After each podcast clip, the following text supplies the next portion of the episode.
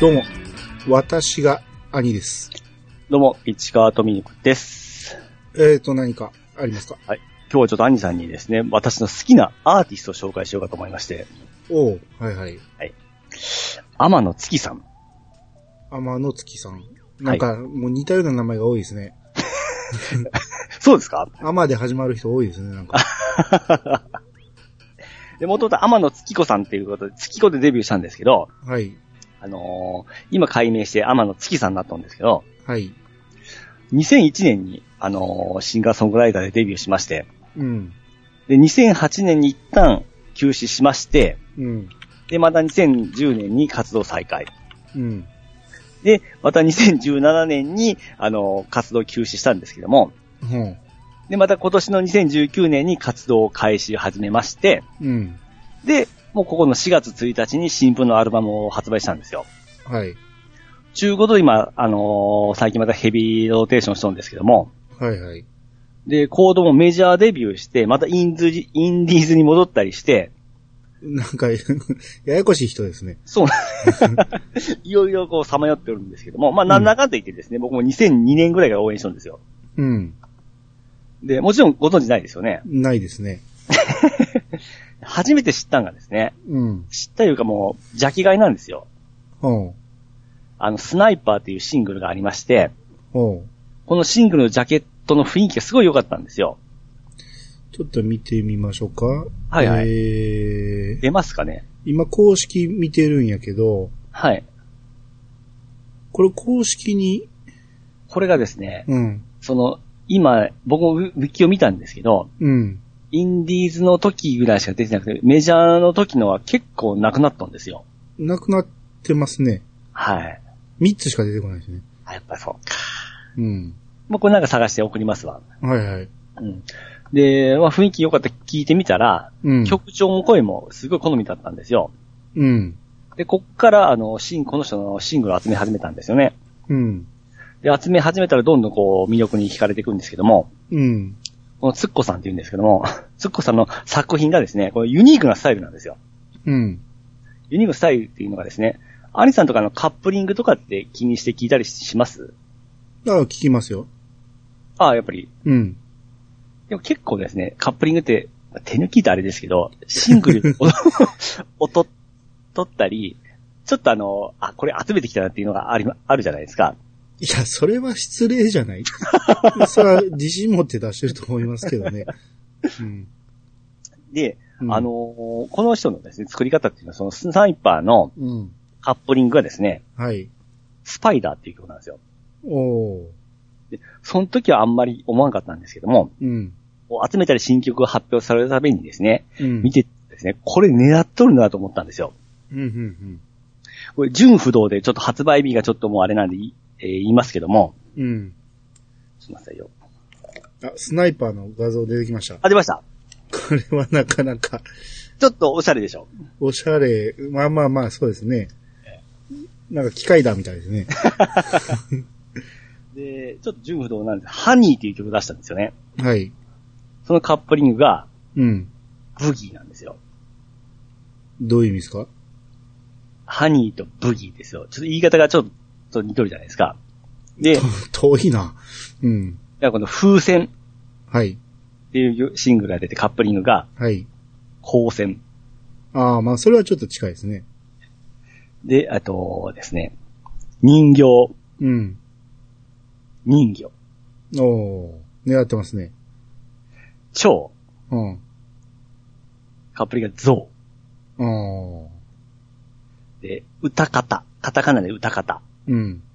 裏高、んなんて裏高、うららか。うん。で、サメ、うん。カメ、うん。で、月、 うん。これは太陽なんですね。うん。で、あとこれ、ビーズっぽいんですけども、トレジャー、はい。プレジャーなんです よ。おおそれはいいんや。で、イデア、うん。 ID。うん。で、これ僕、この時ですね、あのーなんで今読めんかったんかすごい後悔したんですけど、うん。カラス、ああ、はいはいはい。カップリングがガラス。ああ、当時は読めてなかったんですね、それ。鳥やと思ってた。いやいや、読めてたんですけど、うん忘れてたんですよ。ああ、そうですか。で、フクロはい。ウ、国道、おお。で、えー BG っていう、あの、BG っていうえアルファベットなんですけども、うん。で、カップリングが GB なんですよ。うん、うん、これ完全に狙っとるでしょ。うん。まあ、狙ってるでしょうね。この辺がすごいオシャレで、もう好きなんですよ、こういうこだわりが。うん。で、アルバムのタイトル名が、うん。シャロン・ストーン、おメグ・ライオン、ー そっちはライオンなんや。ウィノ、ウィノラ・ライター。 え、なんてウィノラ、ウィノラ、ウィノラ・ライター。 はいはい。まあ海外の有名な方の名前を付けたんですよ。そうですね。一人ライオンいましたけどね。で、あと、さっき、あの、蝶っていう曲言いましたけども、これ漢字一文字じゃないですか。うん。この時に出したアルバムは、うん。アルバム全曲漢字一文字なんですよ。えー、そういうですね、あの、結構こだわりがあって、うん。結構こういうことは僕好きなんですよ。おー。で、あと先ほど言った蝶なんですけど、うん。これがですね、あの、ゲームの曲に採用されたんですよ。うん。で、やっぱあの、プレステ2のゼロっていう、ホラーゲームご存知ですかあねあ、はいはい、知ってますよ。あれの2作目から、うん。あの、テーマ曲として、あの、入ってきたんですけども、うん。これがその、ただのこの曲の採用じゃなくて、まあ、当時プロデューサーさんがエンディングに曲体曲を入れたいということで探したらしいんですよ。うん。で、それで抜擢されたのがこのつっこさんなんですけども、うん。そこで作品のテーマとかストーリーとか伝えて、うん。で、つっこさんもちゃんと一作目をプレイしてクリアして、うん。そっから曲を作ったんですよ。うーん。だからもう最高にこうマッチしとるんですよ。なるほど、なるほど。えー歌詞も、歌詞であるとかですね、全部凝縮しとるんですよ、ストーリーを。うん。でホラーゲームで感動を与えてしまうんだよね。おもうそんな曲を作るつっこさん天才なんですよ。ー。 そうなんですね。聞いたことないですけどね。失礼でしょこれでも、今見てたら結構たカップあの、タイアップついてますね。あ、ほんまですかうん、まあまあ、あの、アニメのテーマソングになったり、あ、それ知らんですよ。えー、何、金色のガッシュベルあでなんか、名前は聞いたことあるな。うん。名前はよく見るんですけど、これのエンディングやったらしいですね。イデアっていう曲が。あ知らんかった。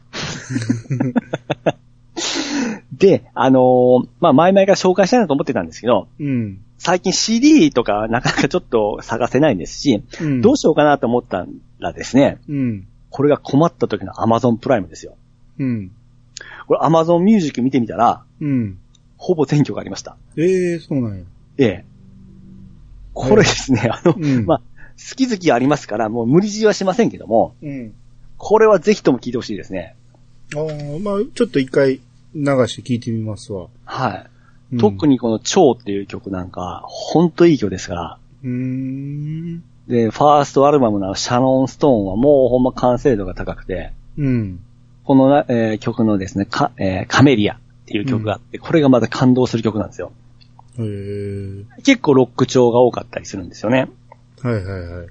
で、この方 C メロの作り方がすごい上手なんですよ。これ本人も言ってましたけど、うん。だいたい A メロ、B メロ、サビ。うん。で、また A メロ、B メロ、サビで感想があって C メロ入ったり、C メロがあって感想があったりでまたサビ行くじゃないですか。うん。この C メロがまあ、あの曲中に1回しか使われることがないんで、すごい気合入るんですよっていうのを結構本人さんも言ってたんですよ。うん。ここをですね、注目して聞いていただいたら、うん結構ですね、あーあー、今回ちょっとあれかなと思ったら、C メロですごいグッて持ってこられる曲とかもあったりするんですよ。うん。だから兄さんもちょっとプライムでですね、ちょっと聞いてほしいなと思いまして。ああ、はいはい。はいうん、そうですね。 皆さんもですね、天野月子。どの曲がいいかって聞かれたら僕すぐ答えますんで。はい。へえ。いや、結構な曲数ですね。いっぱい出しますね。そうなんですよ。うん。ただまあ、そんなに多分テレビにも出んかったですし、これ、ラジオやってはりますね。あ、それどこ見よんですかえ、ウィキですよ。あ、武器。う載っん、てましたかラジオ、だって、オールナイトニッポンとかやってますよ。あ、その辺もう曲しかさ追ってなかったですわ。うん。いやこの曲の作り方がすごい楽しくて、うん次はどんなん来るんや、次はどんなん来るんや楽しくて探してたんですよね。あーいや、テレビもね、ええ。ポップジャムとか、ミュージックフェアとか出てますよ。マジですかうん。くそ。まあ、ただそあんそんなに多くはないけど、うんスペース YouTube で探したら、一応ライブのシーンとかはあるんですよ。うん。うん。それ見ても結構美人さんなんですよ。あ、美人さんですね。うん。うん。ん。だからまあ、パ力強いボーカルでもありますんで、うん。皆さん一回ちょっと天野月さんをですね、検索していただいて、まだ Amazon プライムでちょっと見ていただいて、うん。うん。あの、聞いていただいたらいいなと思いますんで、あーちょっと紹介させてもらいましたわ。あーいや、最初に、名前を聞いたときに、もう、てっきりええ AV 女優言ってくるのかなと 思っし失礼ですよ。て。いやいやいや、ピチさんが悪いですよ。日頃の行いですよ。 いや、結構大好きで追っかけてたんですよ。はい。うん。はい。皆さん、要チェックということで。要チェックでよろしくお願いします。はい。はい。それでは始めましょう。兄の、いやー、探しましたよ。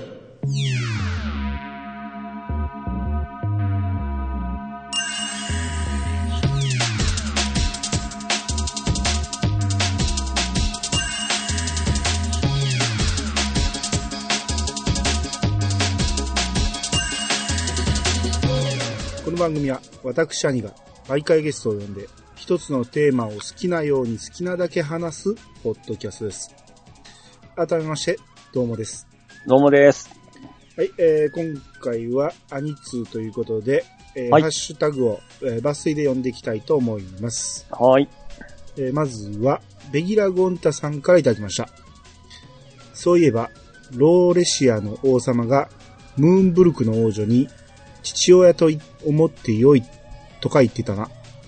エンディング手前で、王女が、お父様が待っているとか言っていたし、血のつながらない妹ですかみゆきですかといただきました。ははい、ありがとうございい、ありがまとうごす。ざいます。これは、えードラクエ2のはい、はい、はい。えーローレシアの一番最初のお城の王様が、ええ。このムーンブルクの王女に、こんなこと言ってたんですね。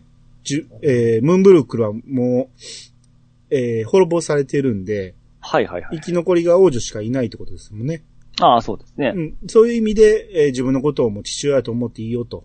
ああ、なるほど、なるほど。うん。って言ってるだけじゃなく、このムーンブルクの王女が、お父様が待っているからっていうほうほうほうセリフがあるらしい。こんなん全然知らんかったけど。そう最近、ベゲモンさんされてましたもんね。あ、そうなんや。あの、まあアプリ版でやってませんでしたっけあーあー、そっかそっか。ええ、それで多分、パッと最近見られて印象があったんでしょうね。なるほど。もしかしたら追加されてるかもしれないね、 この。ああ、まあ、そこまでわからんですね。うん。結構あの、アプリ、えーっと、リメイク版って、あの、うんムーンブルク襲撃シーンとかあ入ってますからね。あ、はいはいはい。えあえ、そこでうもしかしたらちょっと付け加えられてるかもしれませんね。うん、そうですね。うん。で、まあ、この場合ね、もし、ローレシアの養女扱いになるなら、はい。えー、ローレシアの王子、主人公が、ええ。えー、妹が新しく血の繋がらない妹ができる。これはうん、めず、珍しいタイプの、はいはいはういん。兄弟関係になるんじゃないかっていう話ですけど、はいはいはい。これはマメタさんがレス替えしてて、ええ。あの、息子の嫁かもって言ってるのね。ほいほいほい。だから、ああ。お前は将来、私の、えー息子の嫁になるかもしれないから、うん。えーもう父とよ思ってくれていいよっていう意味かもしれないっていうこそっかそっか。と。うん。実、うん。実際2って、ええ。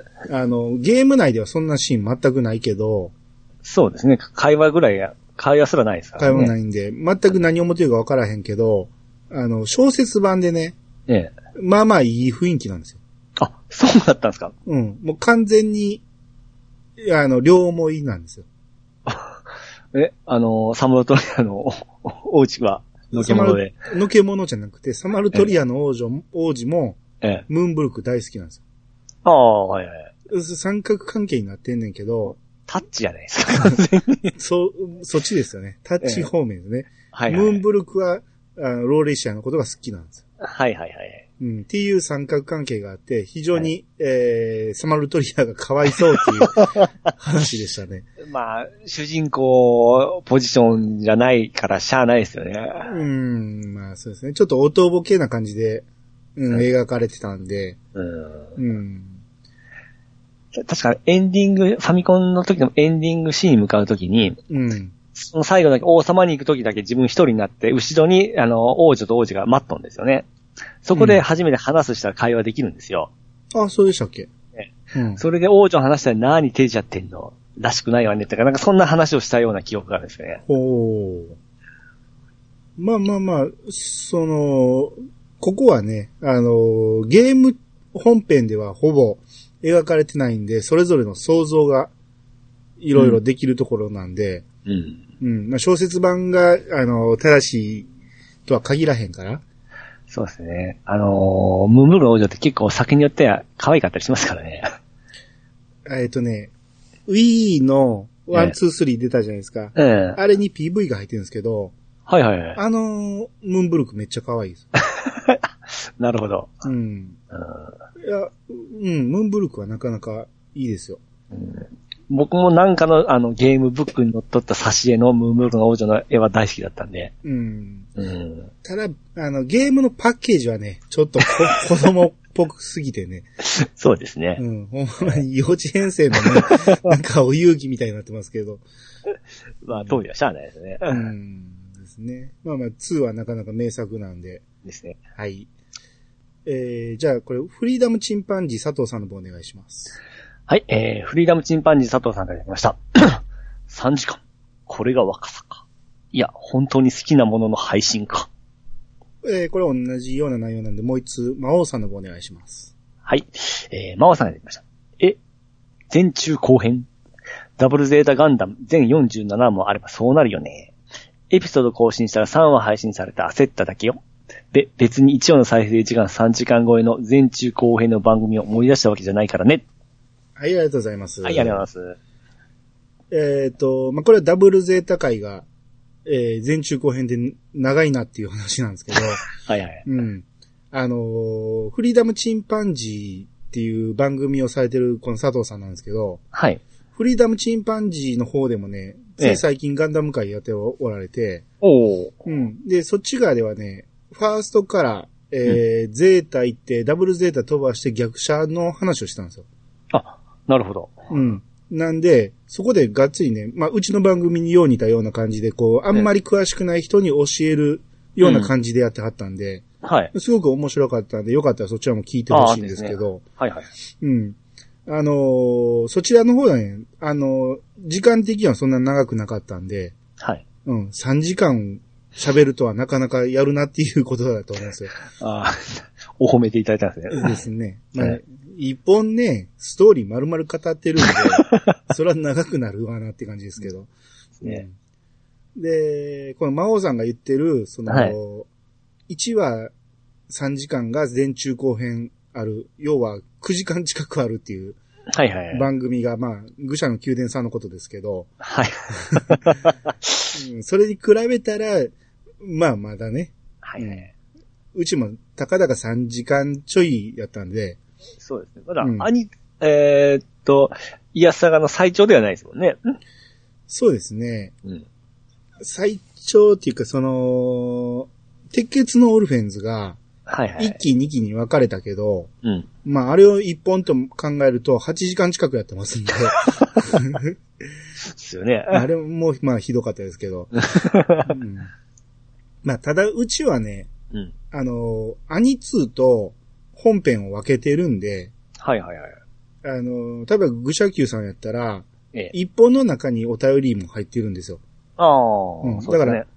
僕ら、アニ2もたっぷりうん。 2時間3時間やりますん で、そそれをね、あの、一本と考えたらとんでもない時間になるから、そんなに許される時間ではないってことねああ、はいはいはい。まあまあ、あの、気ぃつけて、はい。な、なるべくコンパクトにまとめていきたいと思います。って言ってる一本前が前中後編ですけどね。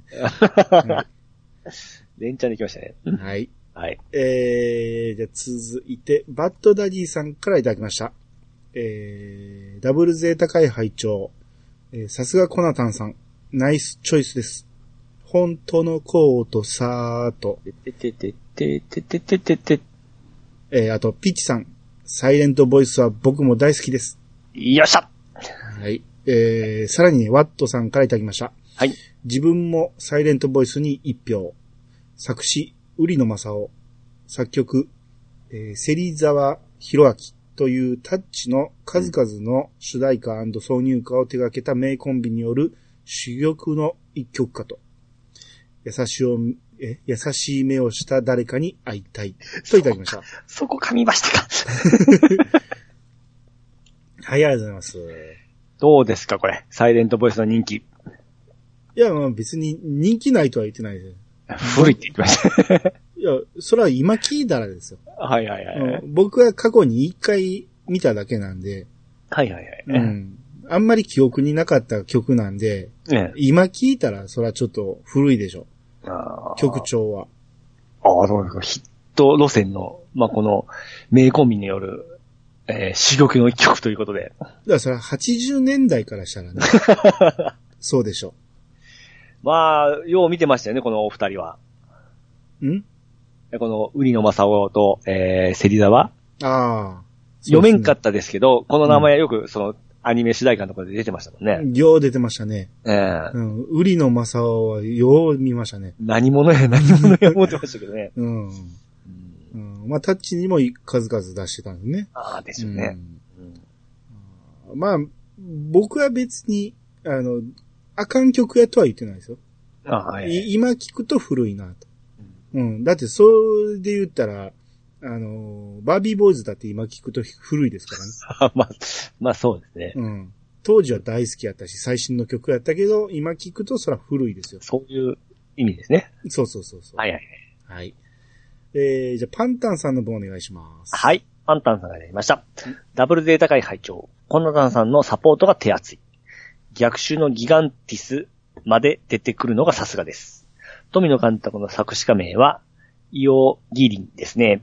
おーこうこういう風に金があると助かるです ね。さすがパンタンさん。はい。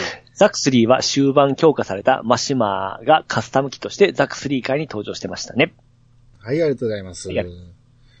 これあのー逆襲のギガンティスっていうのが、イデオンが出てくるやつ。このなんか画像載ってますけども、明らかにそうですよね。うん、だから、コナタンさんが言ってたのは、えー、ガンダムバーサスイデオンみたいなこと言ってたけあど、、はいはいはい。はいあれが多分、タイトルが新しくついたか、はい、そういうことなんでしょうね。なんあかあ、名前が変わって出てるかもしれないって言ってあったんで、はいはいはいはい、そうですね。うん。これは、手前におる人誰ですか、これ。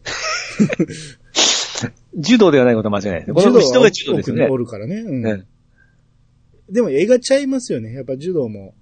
そうですね。うん、この長谷川博和さんっていう方は、ん何か書いておられる人なのかななんかでも見たことあるのかもね。ちょっと待ってくださいよ。長谷川、えー、ずっとひろゆき。え博和。長谷川。これ言ってたあれ、あの、あれあれ。F91 の次のやつですよ。あれ、なんじゃないだっけ。クロスボーンの、あの絵に似てる の。いや、ちゃう、長谷川雄一や。いう調べてよか った。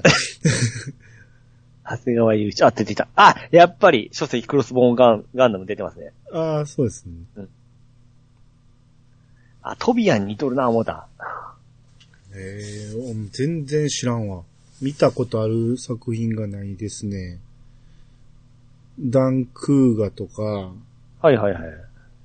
ゼータガンダム2分の1って何です か何万人分の血みたいになってるじゃない ですか。お湯かけたらダブルゼータなんです水かけたらゼータなんですかねそうえー、あ、ジョニー、ジョニー・ライデンっていうのを書いてありますね。ら。なんか、もしかして、あ、ジョニー・ライデンを今、期間っていうのを連載されてるのかな、ほんなら。なんか元あるものの作品のオマージュ的なものを書いてるような感じが多いんですかね。あー、かもしれないですね。うん。うん。あーこまあまあ、この人がガンダムバーサスイデオン、えー逆襲のギガンティスを書いてはったと。うん。おークロスボーンガンダムのこの方なんですうね。ん。で、あの、コナタンさんがね、はい。前にあの、富野監督がうん作詞をするときに名前を、うん。あの、イハギリンって言っては、言ってはったんですけど、はい。これはイオギリンらしいですね。ああうん。よく間違いやすい。ー。ですね。うん。オギとハギは似てますから。僕これあの、こ つけてくれんかったら絶対読めなかったですね。うん。え、ハギは、ハギって呼んでましたそうですね。だって隣の萩市がありますんで、山口のあー萩はいではいはいのイメージしかないですね。なるほど、なるほどえ。ーうん。まあ、イオギリンで正解ということで、これキリンの輪ですよね。そうですよ。ああ、よかったよかっうん。た。ちょっと賢い思いました、ああ、まあまあ、どうでもいいですよ、そ れ。えーで、ザック3に僕、誰か乗ってたかな、みたいな話をしてたけど、はい。最終的にマシュマーが乗ってたんですね。うん。うん。なん何個か出てましたよね。あのー前言ってた、あのー何強いおっさんが乗ってた分もあるし、はいはいはい。うん、ザック3。あの、ザクタンクも出てきましたしね。おー。うん。だから意外とモビルスーツはいろいろそう出ですね。してるんですよね、うんダブルゼータは。うんうん。そういうの見るだけでも、まあ楽しいっちゃ楽しいですよ。今結構複雑なモビルスーツ多いですからね。うん。ですねバウなんてすごい複雑ですよね、あれ。ああ、そうですね。うん。うん。えー、じゃあ、ソレトさんからいただきました。はい。サイレントボイスは良い曲ですね。あの歌は、ハマーンの心を歌っていると思うと、また違いますよ。江頭2時50分さんも、サイレントボイス大好き芸人として有名です。といただきました。はい、はい、ありがとうございます。ありがとうございます。ハマーンの心を歌ってるんですかで、僕言ったような気がしますよ。そんなこと言ってましたっけえ確か言ったような気がしますよ。どっかに歌詞載ってるかな歌詞。えー、星が低く、これ全部読むわけにいかへんから、星が降りしきるペントハウスで。いやいや、それ読んだらあかんと思うんですよ。ああ。これも一応著作権のあれなんで、まあ、抜粋で言うと、え優しい目をした誰かに会いたい。 え。二回目、二回目。そうですかええこれまあでも、あそこが一番いいとこですからね。う。うんん。絵も合わせて。うん。あ、一人ぼっちの悲しみに、うん。きしんだ鋼が心で揺れてる死んだ綱じゃないですか。つあ、綱ですかこれ。ええ。えあ、綱か。きしんだ綱が心で揺れている。はい。そうなんです かハマーンが まあ、一人ぼっちの悲しみってなんとなくわからんでもないですけどね。はいはいはい。うん。みんな寂しいサーカスの子供さ。おお。ハマーンの心またそう、すぐ疑問を出してくるんですから。え、だからハマーンらしいところちょっと抜き出してくださいよ。 優しい目をした誰かに。諦めるたびに諦めきれずに途方に暮れる気の弱いピエロさん。さハマーンかほぼ全部歌詞言うとるね。え、ハマーンそうですか えなんかあの、絵も合わせて、うん。そんな感じなんですよ。あーまあ、ハマーンの心情、えー深い心理を読むと、こう思ってるんじゃないかって思えば深いってことでしょ。そうそうそう。あーまあまあ、そう言われてみればね。うん。うん。だから、そうなんかハマーの曲って感じで通っとるとこもあるんですよね、あのサイレントボイスって。ああ、まあ確かにダブルゼータ自体がね、うんもう、ハマーンが主役みたいなもんですからね。あれだってもう最初っ端からハマーが出てきますからね。うん。まあ、柔道がほんまに分かりやすすぎる から。うん。なんで、まあまあ、ハマンがこういう風にこう弱い部分も持ってたと思うと、うん。まあ確かに刺さるところはありますね。ねうん。で、映画ら2時50分が、サイレントボス大好きなんですね。初めて知りましたけどそえう でえす。サイレントボイス大好き芸人っていうの枠があるんですかもしかしたらなんかそのテレビでも、うあやったん歌だ歌ったりしてるんかもしれないですね、それは。ああ。うん。あ、これ、もう一つ。えーはいちなみにファンネルは防衛 庁で開発中ですって、それとさんからいただいてますえ、こう飛べますね。 これ飛んでみると、 あ、かなりファンネルを防衛庁開発中。これでも防衛省が言ってるわけじゃなくて、あのー、ファンネルみたいな動きをするやつを作ってるわけでしょ別にサイコミで動くわけじゃ ない。まあ、こんなんまだまだ難しいですよね。うん。筒状のやつを空中に エアーかなんかで浮かして、うん。自在に方向を変えれるっていうことでしょ。ああここっからビームとかで出るわけがないですからね。まあ、ビームは出る、出たとしてもね、ええそのサイコミで動くわけがないんで。 そこでしょ。いうん。ただ、動きはほんまにファンネルに近いんで、あーうん。これがほんまに実用化されたらかっこええなっていう感じでしょ。まあですね。うん。どこで使うんですかね。まあ、いろんな軍事的に。だから、これを空中に飛ばして、うん。ミサイル迎撃したりするんじゃない、かっこええ。うん、そのコンピューターに全部ね、動きを、はいはいうはい。ん、う覚えさせといて、自動で追尾して、撃ち落とすとかできるでしょ。おうお、ん、ほんまにできたらすごいことでしょ。うん、うん、えー、じゃあ続いて、とめちゃんまんさんの分お願いします。はい、とめちゃんマンさんいただきました。えー、ダブルゼだけ拝聴逆襲のギガンティス、センチネルシリーズまでフォロー。コナタンさんすげえ。私の好きなダブルゼータモビルスーツはドライセンです。ユニコーンで出てきた時テンション上がりました。はい、ありがとうございます。はい、ありがとうございます。す。えー、やっぱ、とめきさんも、はい。うん、えー、してはるんですね、この逆襲のギガンティ ス すごいですねうん。通、通好みなんですね、もう完全にこれね。ですね。で、センチネル。センチネルが結構反響がでかかったですね。僕センチネル自体はそのプラモで僕も集めてたましたんで、たうだんその話の内容自体は知りませんかでしたけど、うん。ただ、出てくるモビルスーツかっこいい、プラもかっこいいいう感じで集めてましたぐらい。あやって、知ってたぐらいだったんですようね。んだから模型雑誌初なんで、そら、モビルスーツうんあ。りきの、うん。うん、モビルスーツ推しの話なんでしょうね、だから。うん。うん。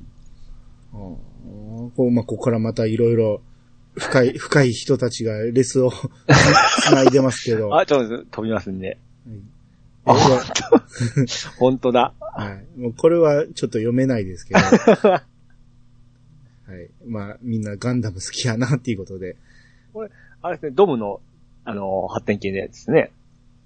え、ドライセンえそうでしょうね。え。うん。うん。見た目がまさにそうですからそうね。ですね。うん。こういうタイプ好きな人多いですね。ずん、ずんぐりむっくりが。あ、足の方がですね。うん。うん。動きもやっぱ、どしどししてかっこいいですからね。まあ普通に考えたら、その、これぐらいだと立てないらしいですからね。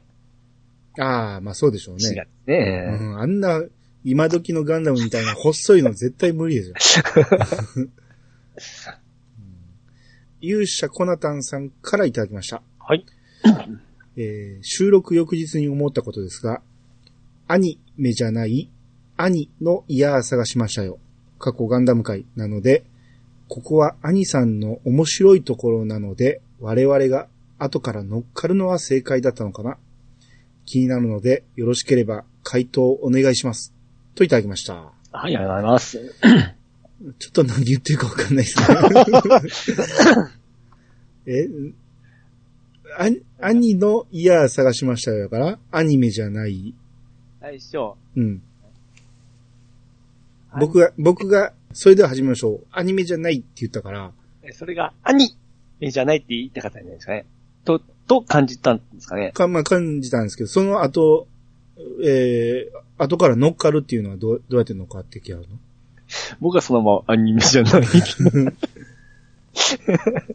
ああれだそうか、の1回目は、コナタンさんおっしゃらなかったんで、迷ってたんですよね。あーほんで、エンディングで僕が、えええーということでアニメじゃないって言って終わったのが、ええあでの、ピッチさんが、ええうん、もう一回繰り返して、コナタンさんが、が本当のコートさって言ったから、それ正解じゃないですかえうん。それでよかったと思い ますよ。はい。まあ、あのーうん。アニメじゃないって言ったのは別に大した意味はない です。その場の思いつきです。何も言わずにいきなり来ましたからね。 打ち合わせなく。うん。110何回やってて、え初めて、あの、いや、探しましたよという、あの、怒鳴りをしなかったん で、うん。ほんまにただの思いつきです。はい。うん。これからこういうことをちょくちょくするわけでもないです。はいはいはい。はい。なら、ベギラゴンタさんの方お願いします。はい。ビーラゴンタさんがいただきました。えー私も最近、えーあ、私も結構最近にダブルゼータを全話見の、見返したのですが、ほぼ兄さんとち同ょっ一ともうもう一回、もう一回、なんかぐちゃぐちゃになった。私も、ベギラゴンタさんがいただきました。はい。私も、えー結構最近にダブルゼータを全話見返したのですが、ほぼ兄さんと同意見でしたね。序盤は特に、えー退屈でビームライフルの故障や E パックを忘れるなど、無理にピンチを、えー作り出して何とか生き残るというようなことを繰り返していましたし、もう少し3期での運用や G フォートレス形状の、えー携帯。携帯の有用性を書いてくれればな、あ描いてくれればな。私もピッチさんと同じで、後日談が描かれている作品は好きですわ。センチネルは、えースパロボでは第4次スパロボで期待を、G ジェネで量などの、えーキャラやストーリーを知りました。あれも、えーモビルスーツはかっこいいし、アリスシステムも良い。同弁ウルフからマーク5ができ、えー開発できるのはそういうことかと、今回思いました。はい、ありがとうございます。はい、ありがとうございます。えー、最近、ダブルゼータ見顔見返してたんですね。 多分あれ、オファー待っとったんじゃないですかいや、レギレギュラーゴンダさんは出ないって前言ってはったんで。あ、そう。うん。あの、星ああん星まさんだと待ってた、しちゃったかもしれない。り、いやいや、それやったら特に声かけてますよ。あはいはい。 うん。前に出ますかって言ったら、いやいや、喋るのは苦手なんでって言ってはったんで。はいはいはい。うん。で、えー、だからそのダブルゼータをつい最近見返したって何きっかけなんでしょうね。なかなか珍しいと思いますけどね。おとも、やっぱ、アニさんがやられる、やられる言っていた。や、いやあれですかその、それで見返してくれたのかな。す、素晴らしいと思いますけど、それは。うん。で、同意見だったと。はいはいはい。うん。まあ、確かにああったんですよ、その、E パックってこう、エネルギーパックをうんうんね、あそうですね。忘れたっていうことで、うあのーすぐ玉切れするっていうのがあってね。うん。ん。そうもうまさにこう書いてるとですね、みピンチを作り出して、なんとか生き残るというようなことを繰り返して。そう。あれ、でもね、僕思うんですけどね、ガンダムってね、えあの、エネルギー、その、モビルスーツが動くエネルギーは、え。うん。切れないじゃないですか。はいはいはい。ずっと持つじゃないですか。うん。あれ、何やったっけ原子力かなんか入ってるんでしたっけあのー、違うやつに書くとかなんかありまし、ありましたよね。だうん原子力でしょ、ええ、あ、そう。それを書くんですね。そうそうそう。 はい。だから、あの、かなり、ええー、燃料切れっていうことが起きにくいらしえ。うん。い、いうようなことを聞いたけど、ビームってすぐ切れないんですかうん。ダブル。なんで、なんでそっちに行かさへんねんと思いますよね。 あ、でもあれ、爆発したら大変、大変じゃない、大変からじゃないですかね。いやいや、ビームライフルのエネルギーが少なすぎると思うんですよね。もうちょっと有用な、そのエネルギー効率を考えてね、うん。もっと有用な武器がないかなと思うんですけど、ええ。弾数少なすぎるやろと思うんですよ。うん。うん。まあ言うても、何盛り上がるとこではないですけどね。最終戦とか。ああ、まあまあ、そうですね。いや、まあまあ、あんなんでも結構武器持ち替えたりしてるし、あうん、最初、その、なるべく殴って殴って、弾を残してとか、ーうん。弾がなくなってきたら、もうライフ、あの、ビームサベルに切り替えてとかもありますし、うん バズーカーなんてちょっとしかないですかね。2、3発ですよね、あれ。バズーカー持って出るなんて自殺行為でし ょ。ファースト特に。でもまああれ、ビーム兵器、いやえーっと、攻撃力は高いんでしたっけバズーカーの方が。うん、っていうことでしょうね。爆弾ですからね。うん。当たればいいんやろうけど、弾数が少なすぎるでしょ。うんですよね。うん。ちょっと話出ますけど、あの、はいはい。ビームシールドを初めて見たとき、かっこいい思いませんでした何で初めて出ました ?F91。見たことない。あ、わかりま した。失礼しました。あここまで来たかって思ったんですけどね。あ、こういう使い方があるんだって思って、すごい感動した記憶がすごいあるんですね。うん、うん。僕ちっちゃい頃その、シールドで、まあ結構防げたじゃないですか。ああ。うん。機体もシールドのやつで作ればいいのになって思ってた時がありましたけどね。防げてましたっけあ切れてましたか、すぐ。バンバン壊れてましたよね。あんまり意味ない、あ、まあまあ意味はありますけどね。皮一枚多くつけてるようなもんなんで、うん。えでももう、何サーベル的なもんでパシって切れてたし、見た目がかっこいいかっただけか。うん。体当たりを防ぐぐらいかな。 あうん。ーそうですね。ゼゼータのシールドなんか細長いですからね。ああですね。ダブルゼータなんてあれ、ほんま、しどうなんかっていう感じでしたけど、あー腕にくっついてましたもんねう。ん、羽みたいですね。うん。うんまあまあでも、デザイン、デザイン先行でしょ。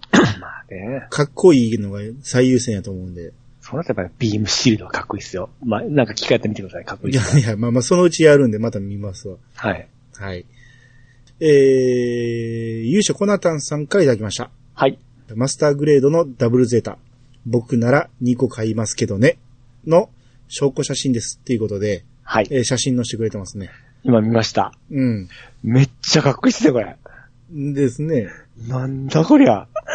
いや、やっぱ作り方がうまいっていうのもあるし、うん。うん。これを、その、変形をしてるうちにやっぱり緩んでくるとかで、ポロポロポロポロ言ってたんですよ。うん。そんなことをするぐらいやったら2つ買って、それぞれで楽しむっていうことですよね。お大人の た、たしなみですね。たしなみじゃないでしょ。大人の贅沢でしょ。これあはーいや、ここまでダブルゼータかっこよくなったんですね。うん、うーんそうですね。当時はちょっとほんまバランス悪かったですからね。うん。足が反対向くってことでしょ、これ。そうです。くるって待って、あの、 えー膝のとこでこう一回伸ばして、くるって伸ばして一、回ね。 やってたんですよね。うん。あーまあ、そういう意味ではデザインは優れてるんでしょうね。うん。これ色塗ったんですかねもうそのままのやつですかねいや、塗ってるでしょ、こんなさんないの。ああ、そこどこどこ。模型部ですよ、なんたって。 そうですよね。それは 塗失礼塗ってるでしょ。うんかっちょええな、これ。うん。ほんまこう改めてほんまダブルゼータデザインって抜群ですね。ああ、まあそうですね。うんうん。ちょっとあの、額の、背面が粒子法のところがでかすぎて、僕は最初はちょっと嫌やったけど、うん。うん、まあまあ見慣れてくればこれもありかなって感じ。そう。まあ、からあんなもんが出ますからね。まあね、武器として は、とんでもないものをつどんけてだますけエネルギーが出るっていう感じですからね、だから。ねえこのビームサーベルがでかいでしょ。でかいです。太いですからね。うん。ハイパービームサーベルですからね。うん。これは僕的には最初違和感やったんですね。うん。これを持って戦ってるところが。うんうん。うん、ちょっとでかすぎるやろうと思って。まあだってあのービームライフルもツインビームライフルですからね。戦艦の手法並みとかに、ああ、だそけうでですすからねね。うん。何もかもがもう全てが、あの、圧倒的な火力ですからね。うん。それをジャンク屋にすぐ乗せますから ね。拾ってきたジャンク屋がすぐ乗りま乗りましたからね。ね。 ほったらかしていきますからね、この、コアベースとか、切り離して宇宙に置いていきますからね。若さですね。はい、はい。えあ、これに繋がってたんか。一個上にね、ハッシュタグがついてなくて、はい。あの、ダブルゼータ関連のガンプラ、あるだけ並べてみたら大変なことになってましたっていうツイートがあるんですけど、はいはいはい。その写真見れますなんかですね、それ見た記憶があるんですけど今ちょっとパッと出てこないですね。あ、そうですか。えあの、まあ、めちゃめちゃ持ってありますわ、ダブルゼータ関連。ラビアンローズも持ってあるし、ただね、え。えコナタンさんね、え。あえの、ピントがボケボケ です。もうちょっとピント合わせて撮りましょう、これは。うんボケボケですよ。え。でもプラ持ってる人すごい持ってますからうね。ん。いや、僕の友達も、その、ガンオタで、うん。めっちゃプラモ持ってるやつおったんですよ。うん。そいつは多分作るのが好きで、うん。特にポーズさせてないんですよ。で、うんちゃんとそのガラス衣装ケースみたいなのがあるんですよね。うん。そこにこう、あの、ちっちゃいのから大きいのこう全部並べとるんですけども、 うん。なんかですね、クラス写真みたいになったんですよ ね。 総勢の。ああ。ただ立たしてるだけなんですけど、うん。数がもう半端なかったですね。でしょうね。増える一方ですからね、こんなん。えーで、やっぱり捨てにくいじゃないですか。そうですね、作ったもの。のをね。やっぱ気持ち込めて何時間かかけて作ってるわけやから、うん。増えていく一方なん で、邪魔やと思うんですよね。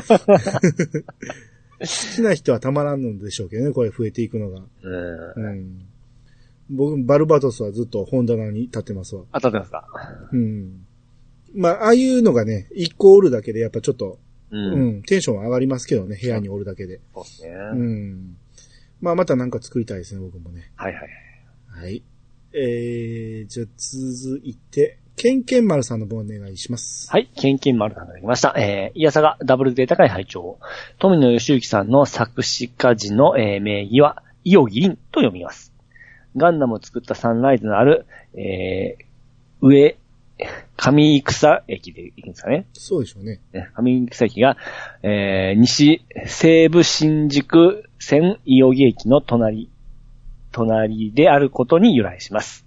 ちなみに、えー上草駅には、えー写真のようなガンダム銅像があり、発射ベルがファーストガンダム主題歌なんです。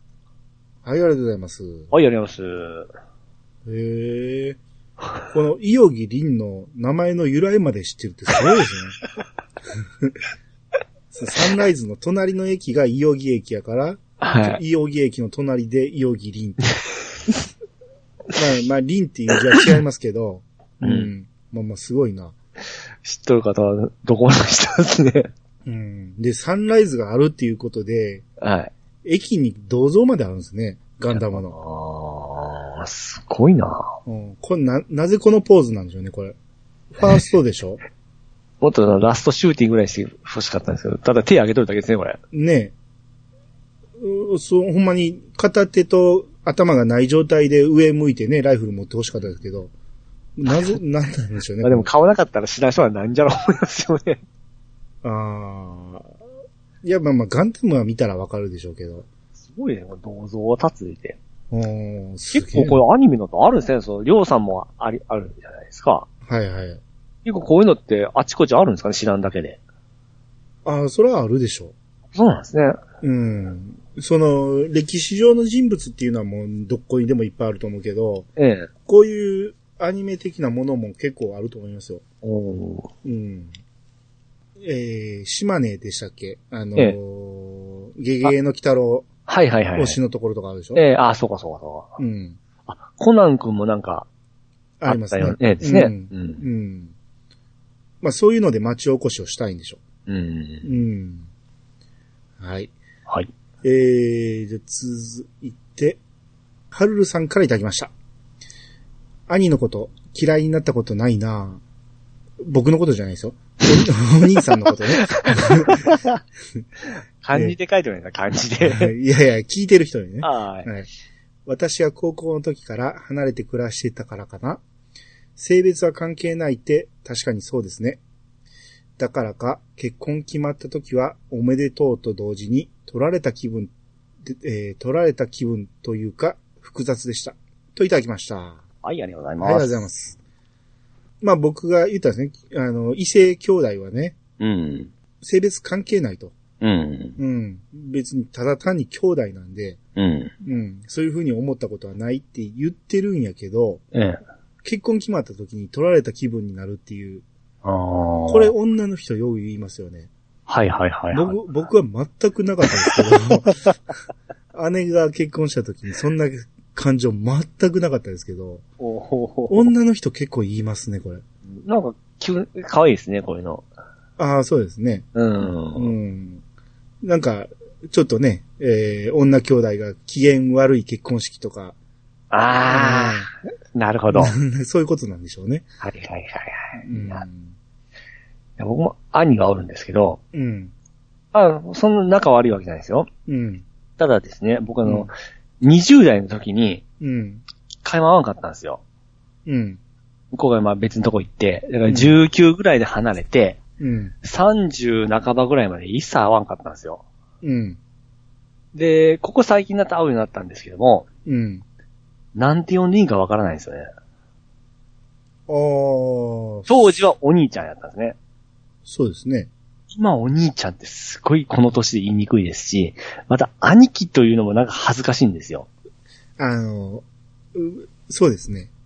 で友達とかに言うときは兄貴とか言うんですそよ。うそうそうそう。だから兄貴本人になんて呼んでいいかっていうのが僕も今わからんで、ノーノーとか、多いとか、ねえねえとか、そう言われてみれば僕もそうですね。兄貴に向かって兄貴って言ったことないですね。ああ、なんて呼ぶんですかい呼ばないですね。でも仲悪いわけないですよね。普通に喋 悪る、悪くないです。普通に喋ります。あ、まあでもあんま喋らないかな。あほとんど会話はないですね。帰省してきても。向こうは、もう僕らの名前、下の名前で呼び捨てで呼べやいいだけの話じゃないですか。うん。もうこのと弟のこの複雑さ。うん。うん、なんか、同様で、昔、兄、え、ブラザーとか言ってたんですよ、僕。ダッサ。うんただもう30、40後半でお兄ちゃんいうのがちょっと、なんか変ですよね。ああ、でも兄ちゃんとは言うかもしれんかな。あの、本人じゃなくてね。はいはいあはのい。ーうん。うちの家族では、兄貴って言わずに兄ちゃんって言うかもしれん。おうーん。友達とかの時は兄貴って。兄貴ですようね。ん。うん難しい年頃ですね。父親のことなんて言いますあの、父親に向かってですかうん、いろんなパターンでいいですけど。あ、父さんですね、僕は。あ、父さんか。えあ、それはずっと言えるかな。え。ええ。あーいやまあ、ずっとお父さんって子供の頃は呼んでたから。あ、はいはいはい。で、まあ、途中から、大人になってから、おとんっていうようになりまして。おおうん。まあ、おかんは結構早い段階からお、おかんになってたけど、ー。あれって、大阪の言い方でしたっけおとんかんって。ああ、そうですね。で、おかんは普通なんですけど、おとんはね、うん。意外と僕は恥ずかしくて、おとんっていう言い方あんま好きじゃなかったんやけど、うん。他に言いようがないから、はいはいはい。おとんになりましたけどね。うんうんお、おとんはないですね。おとんは普通に面と向かっても言いますねあ。あ、僕その辺ダウンタウンとかでこう、得た知識のような感じですかね。ああ、うそうですね。まあ、おかんやからおとんって感じかな。うんん母親、母親は 僕あんまり呼ばないんですよ。あ、そう呼ぶ、え呼ぶことはあるでしょ 本人に対してはないんですけど、人の時にのは、まあ母親みたいな感じで。あまあ、人には母親って言いますけど。ええ。うん。うんうんまあ、この辺の読み方も難しいですよね。あおあ、大いや僕なんか人になってから。僕だけじゃないと思って、いや、ちょっとスッキリしまし たわ。あ、みんなそうですよ。いや、特に子供の頃にパパ、ママって呼んでた人は、切り替えるタイミングいつなんやろなっていうのは気になりますよね。ですね。うん。あれは絶対、多分小学校とか入ってしまうと、ええ。男の子は多分呼ばなくなるでしょうね、パパ、ママは。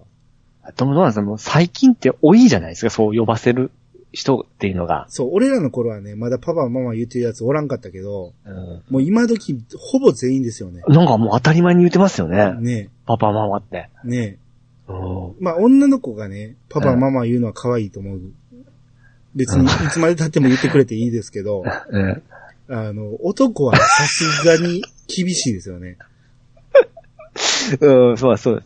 うん た。だ、僕の友達の中学生の子はパパって言ってますね。あ、そええう。ああ、え友達の子供がってことそうです、はい。ああ、普通に。それね。うちの、甥いっ子は、えもう昔から、うちの姉が呼ばせたかったんか、えええ父ちゃん、母ちゃんっていうのをずっと言わせ てて、それは未だに言ってますよね。あうあ。ん。だから父ちゃん、母ちゃんって呼ばせてたから、未だにそれはずっと高校生になっても続けれますんで。ああ。うちの嫁が自分の親はお父ちゃん、お母ちゃんって言ってますね。が、昔はみんなそうやったでしょ。う。うんん。そういう人多いと思うし、うんうん。まあ、正解はないんですけどね。その家のあれがあるんで。ですね。うん僕らが慣れてないんでっていう部分だとは思うんですけうど。ん。だから、虹パパさんの息子さんが、うん。いつパパじゃなくなるのかっていうのが気になりますけどね。ままだちっちゃいからまだまだ先やろうけど。はいはいはい。うん。まあ女の子のね、上のお姉ちゃんの方は多分ずっと呼んでくれるかもしれんけど、うん、男の子はなかなか難しいですね。そうですね。あ、まあでも今の子はちゃうんかな。その時代がだって全員がそう呼んでたら、それが普通じゃないですか。あうんーあーまあそっか。うん時代っすよ、やっぱ。時代か。もう、おかんとか言うのも死後になるかもしれないですね。あー ねおかんって、昭和かって言われそうですね。あうんはい。えー、笠さぎさんの分お願いします。ーはい。 笠崎さんからいただきました。イヤサガ最新回はダブルゼータを、えー、全中後編。で、中後編全中 後編ダブルゼータは、えー、ゼータ劇場版でなかったことにされ、されかけたけど、えー、友人に助けられたイメージ。ダブルゼータ系モビルスーツが活躍するし、えー設定も引き継いでいたので、何はともあれ、早く聞かねば。過去笑。はい、ありがとうございます。はい、ありがとうはい。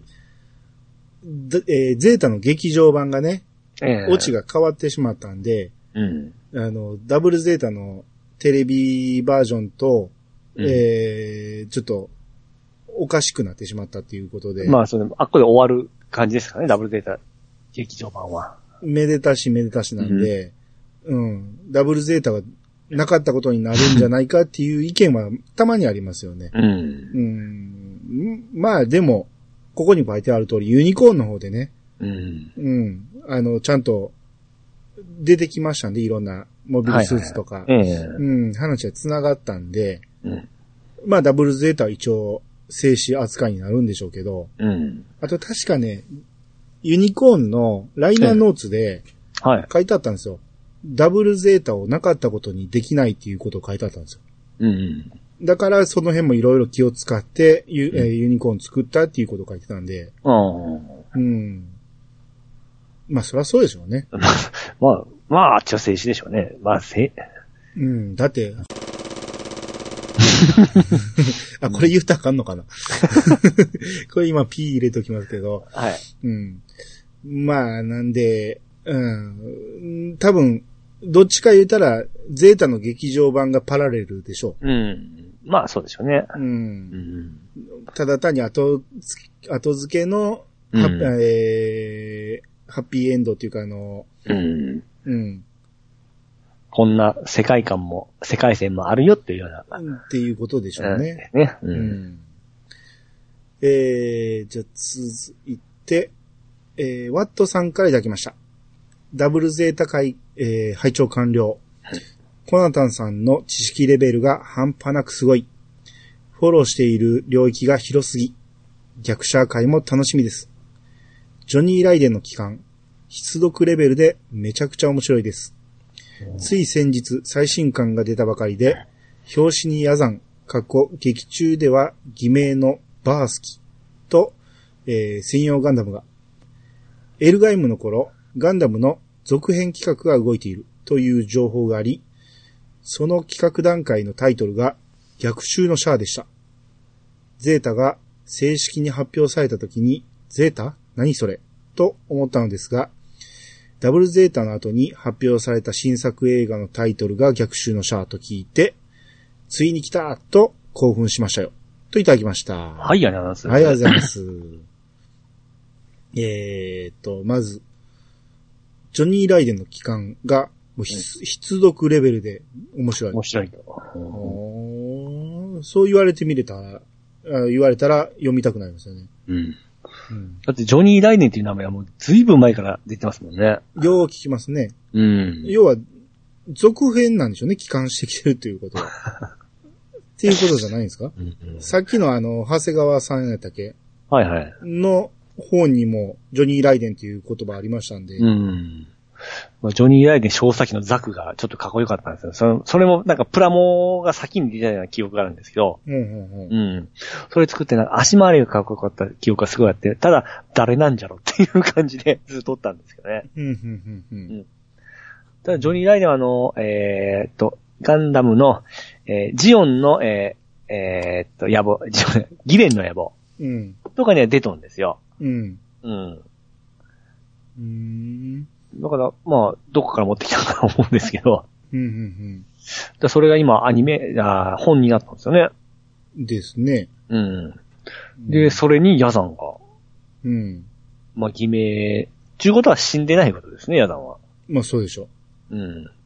まあ、死んだとは言ってないから、うん。死ぬ、殺す設定やったら、その、明らかに死んでる状態にはすると思うんで、うんただ単に飛び降りただけやったんで、ただ、ヤザンがガンダムマーク2うん。に乗るという、どんな流れでなるのかが全然わかんないですけど。しかも専用機ですからね。うん。うん。すごいな。かっこいいな。こどう思いますこの、カラーリングね。あのー、まあ、えーっと、ティターンズカラーの、あの、ガンダムの最初の黒いガンダムの、うん。あのーイメージがちょっとあるんですけどね。あれの青バージョンって感じ。うん。ですね。でもガンダムカラーってあるじゃないですか。はいはいはいやっぱ白ベースじゃないですか。ええこれをガンダムと読んでいいのかっていう、僕はあるんですよね。ガンダムイコールやっぱり、まあ頭が硬いんかも古いんかもしれんけ ど、あやっぱ白、赤、青、黄色あ。ああ、でまああもちろん。ってほしい。そうまあそうですけど、うんその、他のガンダムは結構もうそういうの多いんで、うん僕は慣れましたね。あそうですか。はい。それはガンダムじゃない方がいいと思うんですけどね。なぜガンダムにする必要があるのかと思いますけどね。そうですあの敵もガンダム乗ってるのがちょっと僕違和感はすごいありますけどね。そうそうそうえ。えだから、ゼータの場合は、奪って色を塗り直すでしょうんだからありなんですよ。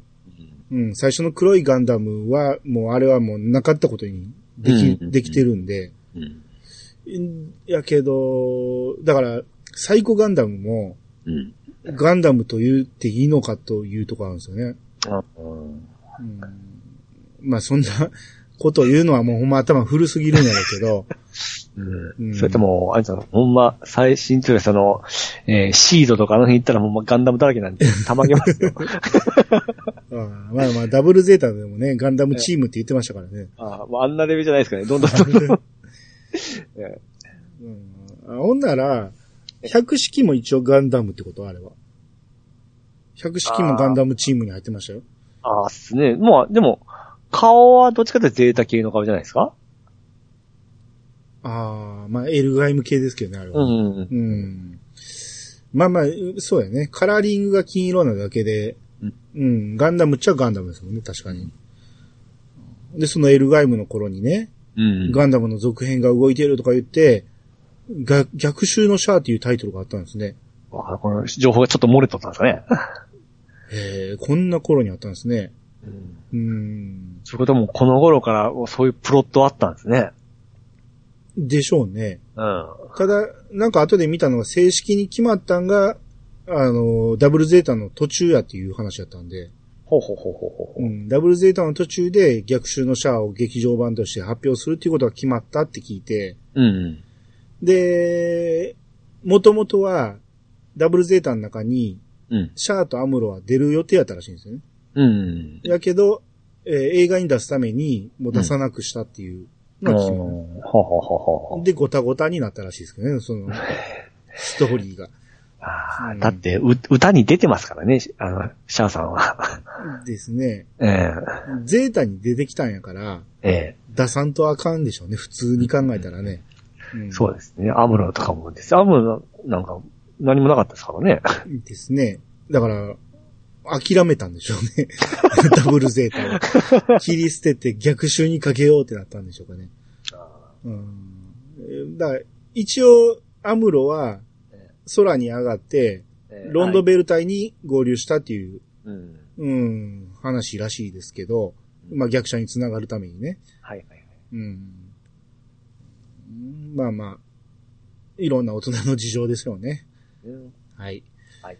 ソリトさんの方お願いします。はい、えー、ソレトさんがいただきました。えースパロボの音声は作品の映像から抽出してはないと思います。雑音が多すぎて全部再録だと思います。ただ、録音したものはすべてデータベース化されて審査が出るたびにそこから引っ張り出しているはずです。残念ながら、えー個人がだいぶ増えてきましたね。えーダブルデータならプル、プル2の方とか。プルツーの方。方とか。はい、えー、ありがとうございます。僕これ言いたかったんですよ。あの、 録音したもの、あの、再録して、それを、あの、録音したものすべてデータベース化されて、ここから使っとると言いたかったんですけども、いや、そういうふうには言ってなかったですよ。うん、あの、そういう風に言えなかった んですよ。 いやー、再録してないでし ょうって言って。あ、ほんならアニメから抽出してんのかなってその話になったと思いますけどね。よう覚えてますね、ほんま。うんいや、だから、うその、ソレトさんの聞き方が悪いみたいな言い方するから。はい、私ですね。はい。ですね。ほんま、こう、残念ながら個人が増えましたね。うーねん。まあ、ほんまに残念ですけどね。ただ、まあ、ああいうふうにそのさ再録して取って、そのべデータを取っとるから、うん。こそ、まあ、こうやって、あのー新作出るたびに一応つ使ってますからね。まあ、それは使えるけど、ええ新しいシーンができないじゃないですか。そうなんですよ。うん、その辺がやっぱ寂しいじゃないですか。寂しいですうね。ん。まあ、いつまでもね、聞けるっていうのはそのスパロボのええとこではあるとは思いますけどね。だから、この、なんて言うんでしょう。えーっと、要は、カミーンを、うん、これスパロボの中でカミーンを、あのーあ、そうね、えーダブ、柔道を、ニューガンダムに乗せて、柔道の声で、いけ、ファンネルとかいうセリフが聞けるわけなんですよ。あ、そんなん言えるんですか言えるんですよ。うん。カミーユを、あの、ニューガンダムに乗せて、カミーユの声で、あの、ファンネル行けとか、そういう言葉も消えるんで、うん。それは燃えるんですよ。へえ。だから原作でないハマーンと、あのーあアムロを対決させて、それぞれちゃんと喋るんですよ、お互いに。うん。それをまあ、再読してんあーちゃんと撮っとる音楽、えーせセリフなんですけども、うん。そういうのを聞くとそのサービス精神といいますか、スパロボの醍醐味なんですよね。ああ、そうでしょうね。えー原作にはないやりとりがここで交わせるんで、うん、なるほど。うん。ああいう組み合わせがいっぱいあるんで、うん。うんでも、最近 はやって、ないです。はい、えー、続きまして、川又さんからいただきました。 そんなこと言いました。えー、ピッチカードさん、アウトといただきました。はい。はい。えー、これは何かと言いますと、えー、ピーさんは広島にはアタゴはないと言い切りましたけど、はい。えー、川又さんが検索した結果、広島県にアタゴ神社はありますと。そうわざわざ検索したんです。うんはい。広島市、えー、秋区、あ矢野町にあるらしいですね。えええーって、矢野にあるんですかあるみたいですね。ちょっと矢野の友達をね、聞いてみますわ。うん。よく行くとこなんですけどね。そんな神社があるんですね。うん。ですね。ほんで、今日僕ちょ、ちょうどね、配達をね、京都の方にしてたらね、ええ。あのー、いつもあんま見えひんねんけど、たまたま、あのー、ナビでマップを開いたんですね。はいはい。ほんなら配達行ってるすぐ隣が、愛宕町やったんですね。 あ、こんなとこにもあるわ、と思って。おーうん、愛宕、愛宕山か。あの辺が愛宕山って言うんですね。うん、ほんますぐ近くでしょ。はあ。ほんまですよね。あいつの隣近所みたいなもんじゃないですか。 ですよ。うん配達行ってたところにあったわけやから。ちょっと気づかなかったわけですよね。 あまあそうですね。うんまあ当たり前すぎてかな。愛宕っていう地名がほんまにあちこちにあるんで、 はいはいはいはいはい。うん、っていうことですよ。はい。ただですね、これちょっとこの下行きますと、メリーさん。こうんれ広島出身の方なんですけども、うん。へっていう形で、あの、メイさんもご存知ないんですよね。うん。うん。で、アタゴも読めないみたいなんで、やっぱ広島にはあんましゆかりがないんですよ。ゆかりはあると思うけど、読めない人もいてるって ことですようん。そら、身近になかったら読めへんかもしれないですけどね。うん。巻き込んでしまった。うん。で、結果、鎌田さんが広島県人、あたご読めない説っていうのを提唱されてますね。はい。はい。えー、じゃあ続いて、ベギラ・ゴンタさんの方お願いします。はい。えーベキダコンダさんがいただきました。スパロボはスタート時にガイダンス用のステージを選択できるので、初めてでもやりやすいと思います。正直他のシミュレーシ,、えーシミュレーションと比べると全然簡単かと。楽しみどころは、えー他作品とのクロスオーバー、ストーリーの if、過去死んだキャラが死なない、敵だったキャラが仲間になるなど、えーぐりぐり動く戦闘アニメとセリフですかですか。これ続けて。 育成もかなり自由なので、好きなキャラを強キャラ化できますし、一部の作品では別ロボットへの乗り換えもできます。ミッションに失敗してもその時稼いだお金と経験値を引き継いでリスタートできます。デメリットはステージ旅、えステージ前に、ステージ旅前ス違う。どっちも違います。テージ旅。違います。えステー旅ジは、前旅はどっていう字でしょステージ、 いちごじゃないですね、これ。ステージごと。ごとってことか、お前。ステージごとに設定されている特殊ミッションがクリアできない、できなくなることぐらい。うん。好きな作品が出ているなら、ぜひプレイを。はい、ありがとうございます。はい。激推しですよ。うはいんさ。激推しっていうか、僕が、その、スパロボの魅力をね、僕がやってもいいかどうかを、えー、好きな人ちょっと教えてくださいって前回言ったんで、はいはい。非常に丁寧に教えてくれてるわけですよ。はいはい。うん。えー、スパロボの、この、最初ガイダンスがあって、ええ。うん。これで、えー、初心者でもわかりやすいと。はいはいはい。うん。こういうのいいですよね。うん。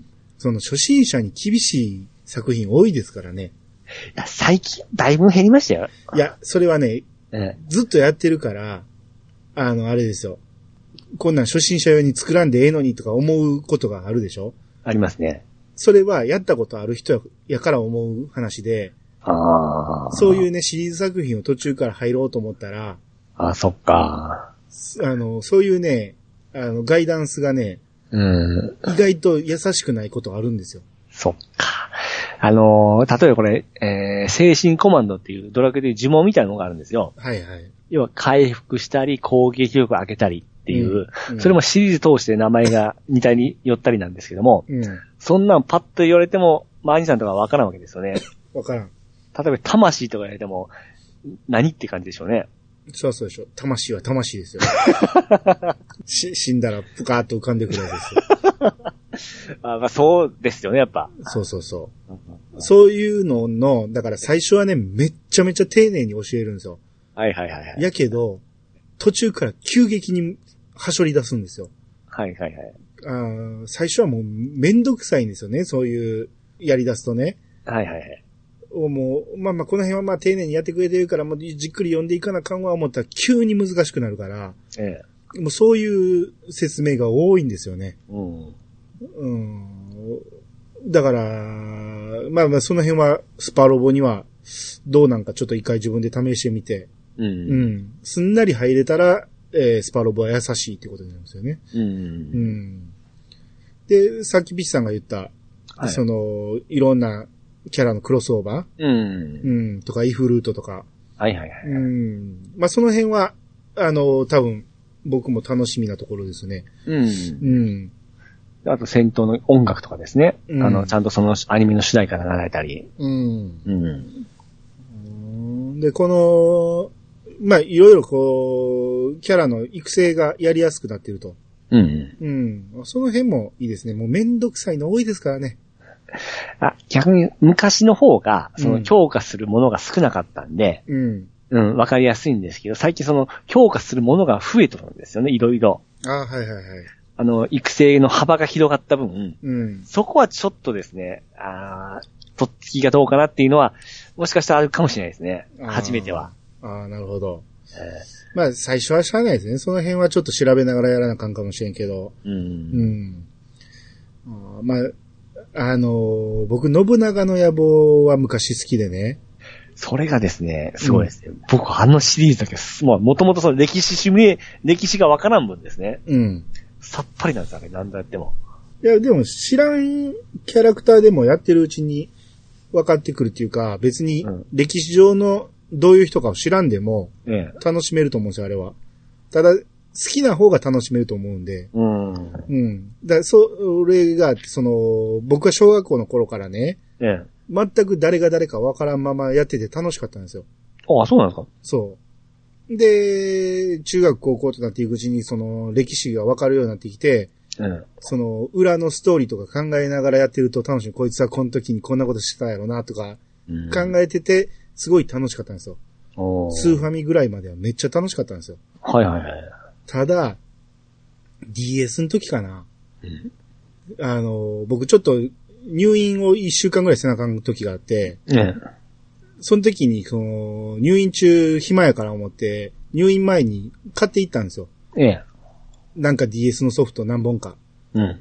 そのうちの一本長く遊べると思った、信長の野望が、うん初めてすぐわけわからないんですよ。あんだけ楽しかった信長の野望がわけがわからなくなってて、うん。これなんやなと思って説明書見てもう、ん最初がすっごい丁寧に書いてんのに、急にわけわからんくなるんですよ。説明が。おーうん。だからあの辺がね、あの光栄ですら、やっぱりシリーズずっと続けてる人にしかわからんような説明になってるところだと思うんですよね。そのそもそもその信長の野望って、うん。その、もう僕全然その歴史史名称わからないんですけども、うん。そのファミコンで出た信長の野望と、うん。その DS で、なんていうか、信長の野望ってストーリーは違うんですかストーリーなんてないですよ、あ れは。何を言っ僕てるんですか、の僕のイメージは信長を倒しに行くんかなって思うイメージがあるんですよ。むちゃくちゃやな、あなた。それとは違うんですか天下統一ですよ、あれは。もどのキャラで始めてもいいから、う、うん。とにかく日本制覇したらクリアです。なんで信長の野望っていう名前なんですか織田うん信長がボスいうわけじゃないんですかじゃないですって。もともと信長が、えー、日本統一の一歩手前まで行ったからっていうことでしょ。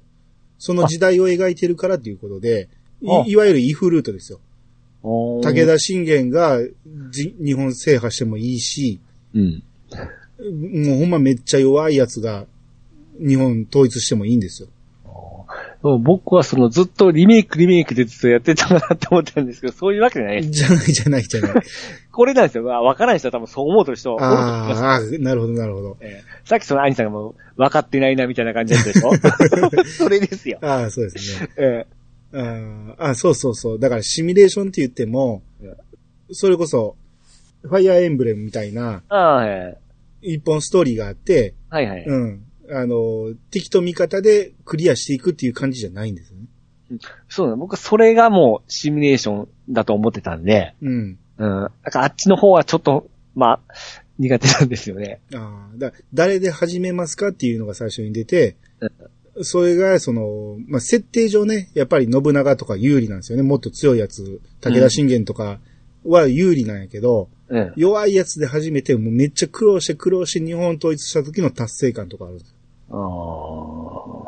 で、シリーズが進むと、そこにいろんな要素が出てくるんですよ。うん。その、茶碗を集めてね、その、茶碗を送ったら同盟が組めるとかね、うん。とかいろんな要素が組み合わさっていくんですよ。うん。どんどんどんどんややこしくなっていくんですよ。うん。うん、まだ最初の茶碗ぐらいはいいんやけど、もっと進むとやることが増えてきて、うん。わけがわからんくなっていったって感じ。うん。ああ、なんかそのゲームの進化とともに、やっぱり、お同じはいけないんで、いろいろいろいろ詰め込んでいくわけですね。そうそう。ほんで、間に、その、ずっとやっていきゃいいけど、間に、あの、2、3個飛ばしてしまうと、うん一気に要素がドカーンと増えるから、もうついていけなくなるんですね。ああ、なるほど。うんまあ、今のね、最新作とかなってくると、また、もしかしたら元に分かりやすくなっているかもしれないですけど、いやうんまあ、あれしかせんやつっておりおりますよね。あじゃあ、それぐらい面白いですよ。ああ、うんでもほんと知り合いでおるんですよ。ほんま歴史シミュレーションしかやらんやつがおって、うん。うん、すげえなぁ思って。で、もう説明書見ずにもうわかるんですよね、もう。それだけ借りてやって、バッてやって。あ、そうもでうしょ終うね。うん。わったけんってまた新しい違う歴史シミュレーションをやるんですよ。うん。だからそっちをやってて、うん。えー、歴史の方を勉強していくっていう人もいるやろうし、ああ。だから三国志をゲームから始めて、ええ。その、この武将はどういうやつなんかを知りたいって言って小説読み出すとか漫画読み出すっていう人も多いと思うんで、あの、大航海時代一回ちょっとチャレンジしたんですよね。いやまたえらい怖いなとこ行きましたね。ええちょっと挫折しましたよ ね。な なんかこ、光栄のゲームをやるのはなんか頭良さそうっていうイメージがすぐ僕の中にあって、 そうですね。大人でかっこいいなっていうイメージがすごいあったんですけど、あの、ところどころ全部ことごとく破れましたけどね。ああ、そうでしょうね。声はちょっとコアですね。うーん。まあそっから入って、やっぱり詳しくなっていくっていう人多いし、なんやったらあの、信長の野望に前田刑事出てきますからね。あ前田刑事でほんまにおる人なんですかほんまにおる人です。そうなんですね。実在人物なんで。あ、そうなんですかうん。もうあの絵しか出てこないん ですけど。だってもともとあれ歴史小説のコミカライズですから。そうなんですね。はい。あほんまはこれ歴史疎いんですよね。 うん、してます。あ、してます。